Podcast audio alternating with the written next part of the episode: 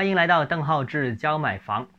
这个最近啊，在滨江集团举行的业绩说明会上，当被问到近期在杭州新获的几个项目的利润表现时，这个杭州一哥啊，房地产的一哥，滨江集团董事长戚金星给出了一些答案。给出什么答案呢？说要努力做到百分之一到百分之二的净利润水平。哇，做一个房地产项目只有百分之一到百分之二的净利润，啊，这个这么低，到底是不是房地产企业或者是这家企业水平太差了，还是老板装装的厉害？啊，房地产行业这个到底发生了什么情况？为什么呃这个预期利润只有百分之一和二？啊，接下来我跟大家分享一下这个行业里面非常有趣也有启发性的问题啊。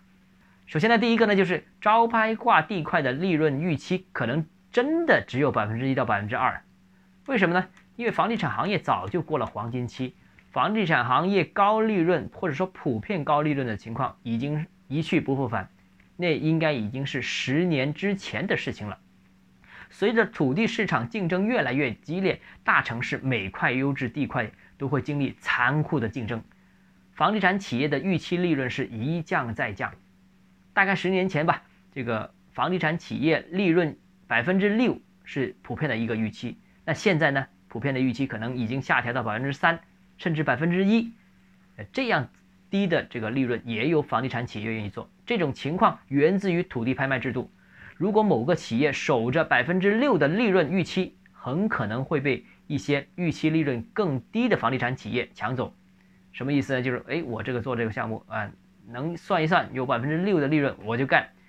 但是呢，有一些企业。底线更低，百分之五我也干，有些百分之四也干。那所以百分之六的这个企业可能一直拿不到地，一直拿不到地的话，他就会发现愿意低利润拿地的企业啊，发展速度更快。于是他也下调了这个目标，于是这个预期利润就在不断降低，不断下降，最终啊这个呃直接到现在这种已经极低利润，只有百分之一到百分之二，甚至接近白干的这种情况。第二个呢就是。项目利润低啊，是房地产企业快速扩张的一个代价。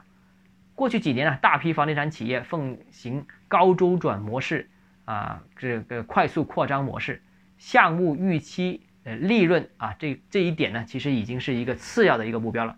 之所以高周转会成为房地产企业的这样一个信奉的一种这个模式呢，我觉得有几点啊。首先，第一个，通过规模扩张。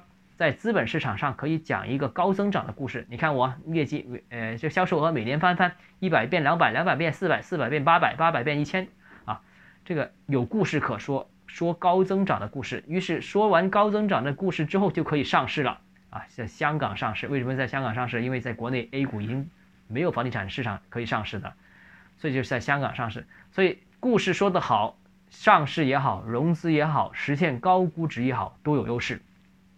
其次呢，就是，呃，很多房地产企业当时是迷信了房地产行业领域里面大而不倒的这样一个理念。什么叫大而不倒呢？企业越大就倒不了啊，出现了危机，呃，政府也好，国家也好，也会出手扶持一下，因为它涉及税收，涉及就业问题。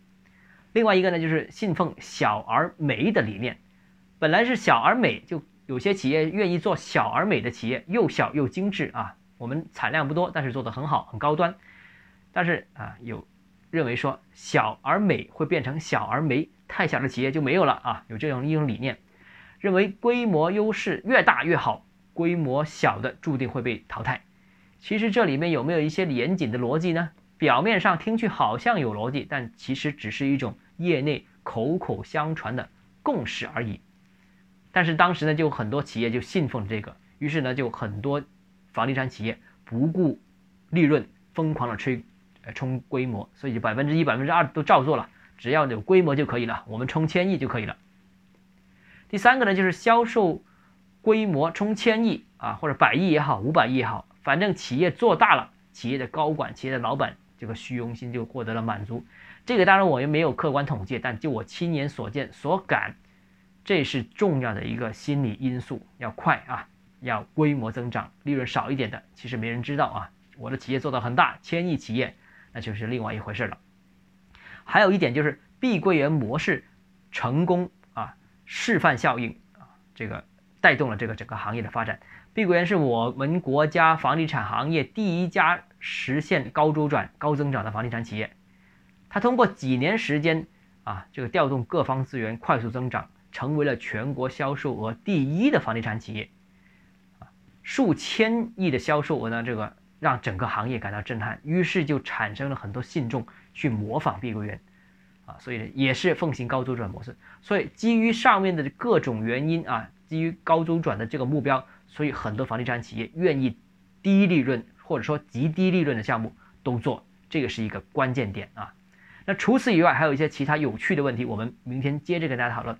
如果你购房有疑问，想咨询我本人的话，如果你有商务合作需求，都请加微 d h e z j m f，就是邓浩志教买房六个字拼音首字母小写这个号。